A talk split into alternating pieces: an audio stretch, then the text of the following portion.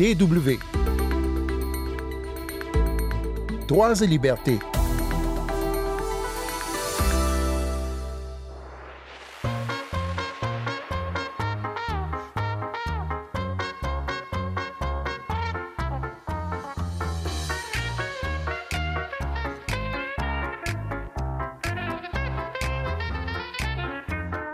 Une affaire de corruption avec un grand C. Cette semaine, nous recevons Bernard Dankmo, secrétaire technique de la coalition Publiez ce que vous payez au Cameroun, pour évoquer avec lui le scandale Glencore. Cette entreprise de négoce anglo-suisse a reconnu devant la justice américaine en 2022 qu'elle avait corrompu des agents de l'État de plusieurs pays africains pendant des années. Au Cameroun, deux sociétés publiques, la SNH et la Sonara, qui gèrent les hydrocarbures et le raffinage du pétrole, ont été mis en cause, mais aucun de leurs agents n'a encore été poursuivi en justice. Alors que parle de 7 milliards de francs CFA versés en pot de vin par Glencore sur plusieurs années. La coalition Publiez ce que vous payez s'est engagée dans la mise en œuvre des principes de l'ITIE, l'initiative pour la transparence dans les industries extractives. Et à ce titre, Bernard Dongmo s'attache dans cette affaire Glencore à ce que l'État camerounais soit plus transparent et plus efficace dans la lutte contre la corruption et l'impunité. Sandrine Blanchard au micro, bonjour et bienvenue tout le monde. Mais juste avant de débuter notre entretien avec Bernard Dongmo, j'aimerais vous faire entendre une autre voix, celle d'Ivekwe Amaizo. Cet euh, économiste est aussi le directeur général de l'Afrocentricity Think Tank, basé en Autriche. C'est un cabinet de conseil et d'analyse qui s'adresse à la fois aux entreprises et aux États.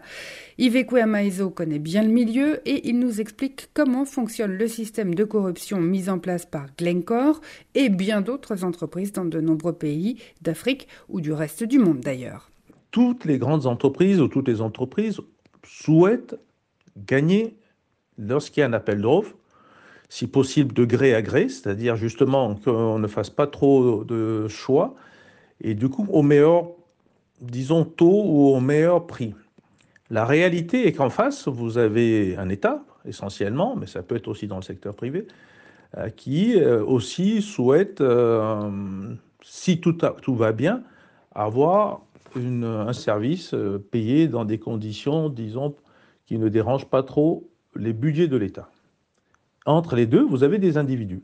Vous avez des individus qui sont dans l'État, des sociétés de l'État qui gèrent ce dossier, et ces gens peuvent estimer si l'État, de la façon dont on respecte les règles de la République ne sont pas très strictes, se permettent tout simplement, bah, écoutez, d'exiger des compensations pour services rendus pour avoir sélectionné telle ou telle entreprise. alors comment ça marche exactement? Parce que euh, on parle de, surfacturation, comment ça peut passer à travers les mailles du filet? Glencore travaille dans beaucoup de pays africains. Je citerai, puisqu'on parle d'hydrocarbures, principalement bien sûr Nigeria, Cameroun, euh, Côte d'Ivoire, francophone, Guinée équatoriale, euh, espagnole, Soudan Sud, mais il y en a plein d'autres. Et bien sûr, puisqu'ils sont euh, cette société qui, sont, euh, peuvent offrir des conseils et donc fournir des factures, vous comprenez qu'elles peuvent aussi ajuster, pour être très poli, ces conseils et surtout ajuster les factures, ce qui fait des factures qui peuvent être euh, énormément gonflées, notamment s'il y a beaucoup d'intermédiaires.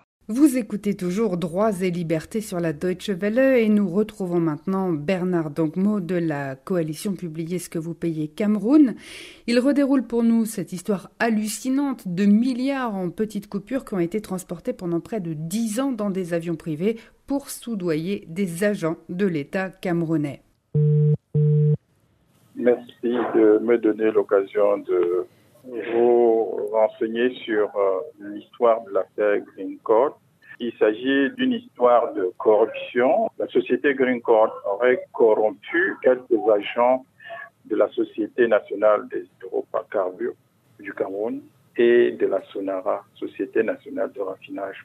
Green Court a dépensé euh, pas moins de 7, 7 milliards pour les corrompre sur les affaires de commercialisation du brut et sur les affaires d'exploitation du pétrole. On a dit que jusqu'aux contrôleurs, qui ceux qui étaient chargés des audits, Voilà l'histoire de Green Code Donc, au Cameroun. Pour, bien comprendre, ces 7 milliards de francs CFA que Glencore aurait versé en, en, dessous de table, à quoi est-ce qu'ils servaient Il y a une Green Code qui achète du pétrole au Cameroun pour le revendre. En fait, c'est pour une grande partie. Glencore aussi exploite quelques champs pétroliers au Cameroun. Et donc, ces, ces pots de vin, c'était pour s'assurer des, des, contrats pour qu'on choisisse Glencore plutôt qu'une autre pour, pour, les contrats, pour s'assurer des avantages sur l'obtention des contrats au Cameroun.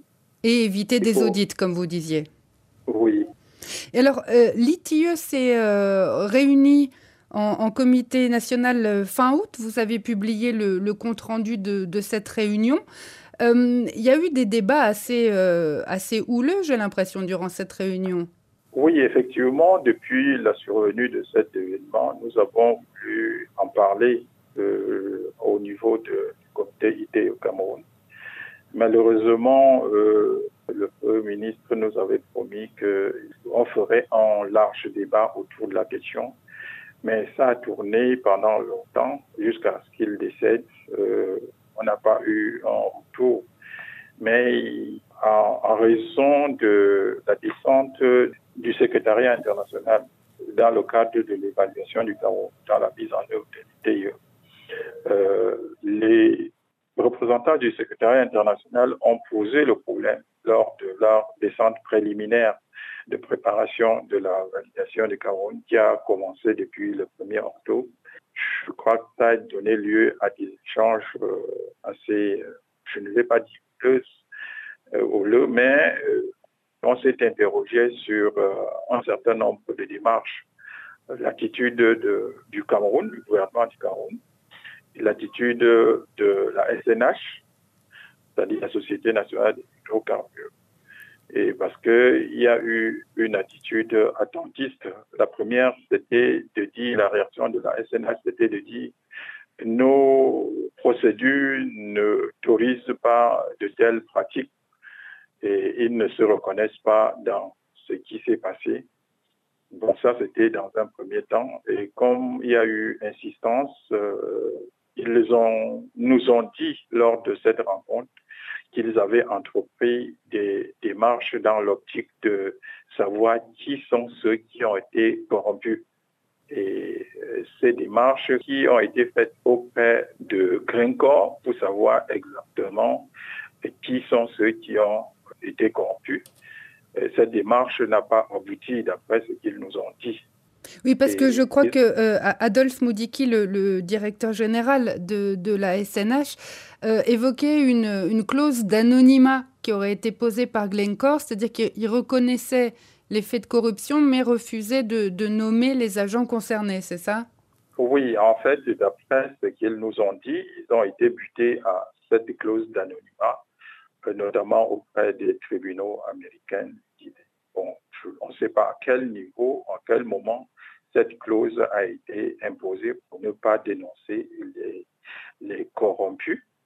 Ça, c'était un premier débat que nous avons eu. Le deuxième, c'était de dire, en fait, pourquoi l'attentisme du gouvernement du Cameroun, puisque nous avons vu que ce soit les États-Unis, que ce soit euh, l'Angleterre, ou bien le, la République démocratique du Congo, se sont battus plutôt pour euh, obtenir des compensations à la suite de ces corruptions. Et est-ce que ces deux voies s'opposent? C'est-à-dire, est-ce qu'il faut choisir entre la transparence et, et, connaître le nom des agents qui sont impliqués ou de demander des, des compensations? Ou est-ce que euh, ces deux voies se, sont possibles en même temps? Les deux voies sont possibles en réalité. Si le Cameroun se portait partie civile pour euh, dénoncer, ça devait permettre de qui sont les Camerounais qui ont été corrompus et ensuite euh, demander les compensations auprès de la structure qui a corrompu les, ces agents-là. Ça, c'est les deux voies que nous avons demandé au gouvernement d'engager le plus rapidement possible.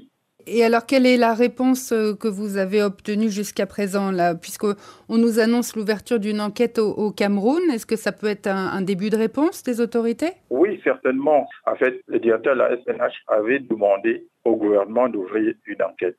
Ça, c'est ce qu'on nous a dit lors de ce débat. Bon, nous constatons que par la suite, nous n'avons pas encore les éléments probants pour euh, l'engagement de cette euh, les informations qui nous reviennent disent que le gouvernement a demandé que l'ouverture d'une enquête là-dessus.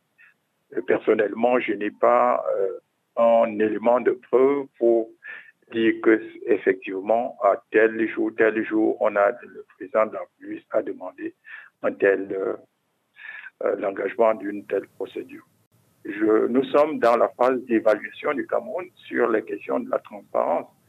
Et certainement, cet euh, aspect-là doit véritablement jouer sur euh, la, validation du pays. Le président camerounais Paul Biya aurait annoncé l'ouverture d'une enquête, mais pour ce qui est de la volonté réelle de l'État camerounais de faire toute la lumière sur cette affaire, Ivekwe Amaezo est plutôt dubitatif. L'État africain, dans ce genre de dossier, souvent ne représente pas les populations ou la société civile. Même s'il se trouve que c'est l'État ou ses institutions apparentées les corrompus, comment voulez-vous que cet État se lève pour aller se faire harakiri et se faire condamner lui-même? Donc l'État risque de ne pas aller jusqu'au bout de la procédure ou si ça se fait, vous verrez que c'est le menu frottin ou des petites gens.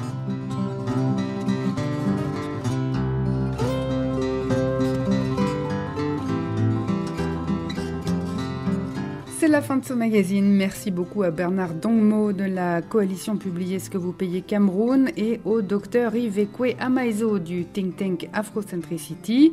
Pour euh, réécouter ce numéro de Droits et Libertés, allez voir sur notre site internet www.com français ou alors abonnez-vous à notre podcast. Il est maintenant disponible sur différentes plateformes. Rendez-vous la semaine prochaine et d'ici là, ne lâchez rien.